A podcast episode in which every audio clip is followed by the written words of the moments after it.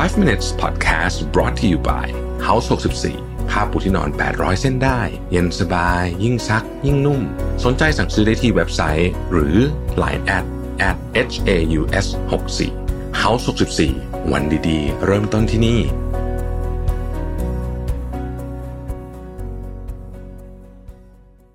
สวัสดีครับ 5 minutes นะครับคุณอยู่กับโรบิทานุสาหะครับ วันนี้เป็น the rules of wealth นะฮะ the rules of wealth มีอะไรกันบ้าง เราไปเริ่มกันเลยนะครับ ข้อที่หนึ่งครับเขาบอกว่าเงินเนี่ยมันไม่สนใจว่าคุณเป็นใครในความหมายก็คือว่าคุณจะเพศอะไรอายุเท่าไหร่เชื้อชาติสัญชาติอะไรมันไม่สนใจ มันไม่มีการ discriminate มันไม่มีการ racist ไม่มีอะไรใดๆทั้งสิ้นนะครับ เงินเป็นแบบนั้นแค่เราต้องรู้วิธีการ ถ้าวิธีการถูกเดี๋ยวเงินมันมานะฮะข้อที่สองครับเขาบอกว่าให้กำหนด ความหมายของความมั่งคั่งคำว่า wealth ของคุณแปลว่าอะไร อันนี้สำคัญมาก เพราะว่าถ้าคุณไม่กำหนดอันนี้นี่คือ goal นะเป้าหมายใช่ไหมถ้าคุณไม่กำหนดเป้าหมายเนี่ยนะฮะสิ่งที่มันอาจจะเกิดขึ้นได้ก็คือว่า คุณจะไปผิดทาง มีแนวโน้มว่าหลายคนเนี่ยไปทำอะไรเสี่ยงๆทำอะไรผิดกฎหมาย เพื่อที่จะได้เงินมาเยอะๆทั้งทั้งที่จริง ๆ แล้วเนี่ยเขาอาจจะไม่ได้ต้องการขนาดนั้น และในนิยามของคำว่า wealth ไม่ใช่มุมเรื่องเงินอย่างเดียวมันเป็น องค์ประกอบโดยรวมทั้งหมดของชีวิต เช่น ความมั่งคั่งของเราอาจจะหมายถึงว่าการที่เราได้ใช้ชีวิตในแบบที่เราไม่ต้องทำงานหรือทำงานก็ได้นะฮะทำก็ได้ไม่ทำก็ได้ว่างั้นเถอะนะครับ ใช้เวลาส่วนใหญ่อยู่กับธรรมชาติออกกำลังกายครอบครัวเพื่อนฝูงนะครับ ไม่ได้หมายความว่าจะต้องมีเครื่องบินส่วนตัวหรือว่าอะไรแพงๆด้วยซ้ำเพียงแต่ว่า ขอให้เรามีเวลานะครับ เวลากับเงินนี่มันเกี่ยวข้องกันโดยตรงอยู่แล้วนะฮะแต่มันไม่ได้แปลว่า คุณจะต้องมีเงินเยอะๆๆๆขึ้นถึงจะต้องมีเวลาได้มันอยู่ที่การออกแบบนะฮะสมมตินะครับยกตัวอย่างนะครับ คุณบอกว่า เอ้ย ในนิยามของความมั่งคั่งของเราเนี่ยนะฮะการมีรถยนต์แพงๆไม่ไม่ได้ไม่ได้ทำให้เรารู้สึกว่ามีความสุขอะไรมากขึ้นมา เพราะฉะนั้นค่าใช้จ่ายส่วนนี้ ซื้อรถยนต์แพงๆมาก็ไม่ได้ช่วยในเชิงของความสุขของคุณอย่างแท้จริงนะครับ แต่สำหรับผมเนี่ยใช่นะคือผมชอบมากผมชอบรถมาก เพราะฉะนั้นสำหรับผมเนี่ยนะฮะบางอย่างก็ไม่จำเป็น เช่น ผมเป็นคนเหมือนกับ ถ้าใกล้ๆจะไปรีทายแล้วเนี่ยนะฮะที่หยงที่อยู่เนี่ยไม่ต้องไม่ต้องมีอะไรหรูหราอะไรมากมาย ผมผมขอให้มันมันมันเย็นแล้วก็แล้วก็สะอาดก็พอแล้วนะครับ ไม่ต้องใหญ่โตอะไร เพราะว่าโดยส่วนตัวแล้วเนี่ยลึกๆเป็น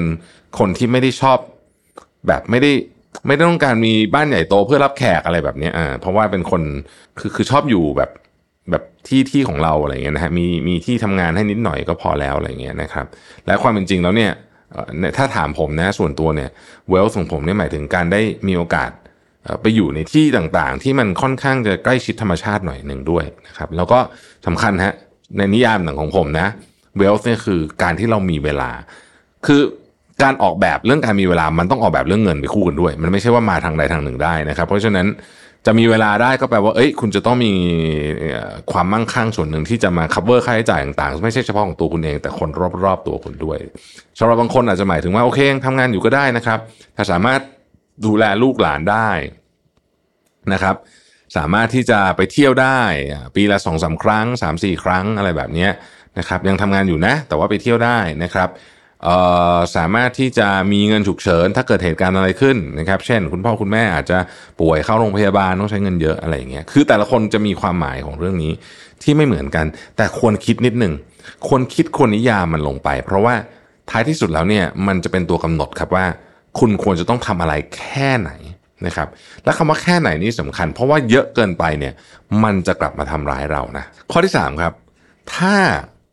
อยากรวยอยากขี้เกียจอ่าเดี๋ยวก่อนก่อนพูดต่อ ก็จะต้องมีคนเถียงทีว่าแต่คนที่ขยันเขาก็ไม่ได้หมายความว่าเขาจะรวยคำว่าขี้เกียจในที่นี้เนี่ยไม่ได้หมายถึงขี้เกียจทำงานหรือไม่ไปทำงานอะไรเงี้ยนะคำว่าคำว่าขยันหรือขี้เกียจในในบริบทอันนี้เนี่ยก็คือว่า คุณต้องเรียนรู้ทักษะที่จะทำให้คุณมั่งคั่งมากขึ้นนะครับ เช่น การลงทุนนะครับ การศึกษาหาความรู้ใหม่ ๆ นะครับ คุณเชื่อไหมครับว่าในขณะที่เรานั่งฟังพอดแคสต์พวกนี้อยู่เนี่ย มันมีคนที่สามารถลงทุนในของที่ไม่ได้เสี่ยงมากจนเกินไปเนี่ยแล้วก็ได้ผลตอบแทนเยอะกว่าคนทั่วไปเนี่ย มีอยู่เสมอๆนะครับ แต่ส่วนใหญ่อะเขาไม่ค่อยมาเล่าเอาจริง ๆ อันนี้ผมเจอมากับตัวเลยเยอะมากนะครับเขาไม่ค่อยเล่าฮะไอคนที่มาเล่าอะส่วนใหญ่มักจะถ้าไม่โกงถ้าไม่ถ้าไม่คิดจะมาโกงเราเนี่ยนะครับ ก็จะทำได้ไม่นานหรือความเสี่ยงสูงมากนะฮะ เอ่อมันจะมีของหลาย ๆ อย่างที่คนที่เขาทำอยู่เขาทำเงียบ ๆ นะฮะไม่ค่อยมีใครรู้ ข้อที่สี่ครับ ให้ตัดสินใจว่าคุณอยากจะเอาเงินของคุณมาเนี่ยเพื่อจะเอามาทำอะไรนะครับ คล้าย ๆ กับข้อที่สองแต่ว่าอันนี้เป็นเป็นนิยามแล้วว่าข้อนี้มันเขียนมาเพื่อให้คุณไม่ใช้เงินในสิ่งที่มันไม่ได้ทำความสุขแท้จริงให้กับคุณ ในโลกของโซเชียลมีเดียที่เราเห็นคนถ่าย Instagram ทุกวันเราอาจจะคิดว่า เฮ้ยถ้าเกิดฉันมีของอันนี้ ฉันจะต้องมีความสุขแน่ ๆ เลย จริง ๆ แล้วมันเป็นอิทธิพลจากอัลกอริทึมของโซเชียลมีเดียนะเออซึ่งมันเป็นลองคิดดูสิว่ามันเป็นเรื่องน่าเศร้าขนาดไหน ถ้าเราจะต้องทำงานหาเงินเพื่อไล่ตามสิ่งที่เราไม่ได้อยากได้อะแต่เราคิดว่าเราอยากได้ เพราะว่าอัลกอริทึมของโซเชียลมีเดียมันบอกเราว่าอย่างนั้นนะครับ อันนี้ อันนี้ต้องต้องระวังดีๆนะฮะข้อที่ 5 ครับ ให้เข้าใจว่าเงินมันต่อเงินจริง ๆ และเข้าใจเรื่องของ compound interest rate จริงๆ มันคือ compound return rate นะครับเขาบอกว่าคนส่วนใหญ่อะรู้นะไอ้คำว่า compound interest หรือ compound return rate เนี่ยแต่ไม่เข้าใจจริง ๆ ว่าอิทธิพลหรือความทรงพลังของมันเนี่ยมหาศาลขนาดไหนนะฮะคนที่เข้าใจเรื่องนี้จะรู้ว่ามัน โอ้โห มันทรงพลังจริง แต่สิ่งหนึ่งที่ทำให้คนส่วนใหญ่รู้ แต่ว่าไม่สามารถใช้ประโยชน์จากเรื่องนี้ได้อย่างเต็มที่ เพราะอดทนไม่พอครับ compound interest rate ต้องใช้เวลา ไม่ใช่แค่ปี 2 ปีด้วยนานกว่านั้นเยอะๆเลยนะครับกฎข้อที่ 6 นะครับ การบริหารเงินของคุณไม่ยากเท่าการบริหารจัดการตัวเองในที่นี้ก็คือกิเลสนั่นเองนะฮะกิเลสของเรานั่นเองเนี่ยนะครับ เพราะฉะนั้นถ้าเรามีสิ่งที่เรียกว่า การควบคุมตัวเองหรือว่า self control อีกอันหนึงคือ delay gratification ก็คืออดเปรี้ยวไว้กินหวานภาษาไทยคืออย่างนี้นะครับสองอันนี้เนี่ยสำคัญมาก ๆ เพราะว่ามันจะช่วยให้คุณเนี่ยไม่หลงไปใช้เงินกับสิ่งที่มันไม่ควรจะใช้อะนะฮะข้อที่ 7 ครับ การนำพามาซึ่งความมั่งคั่งเนี่ยบางทีมันมาจากเส้นทางที่เกี่ยวข้องกับวิถีการใช้ชีวิตของเรา โดยเฉพาะการสร้างเครดิตและชื่อเสียง เครดิตและชื่อเสียงจะนำพามาซึ่งความมั่งคั่ง และการขยายความมั่งคั่ง จะทำผ่าน connection ของเรา และความเชื่อถือของผู้คนอื่น ที่มีต่อเรานั่นเอง ข้อที่ 8 ครับ การจัดการเกี่ยวเรื่องความมั่งคั่งเนี่ยคุณจะต้องเข้าใจว่าคุณเป็นประเภทโซโล่นะฮะโซโล่คือเดี่ยวนะฮะ ดูโอ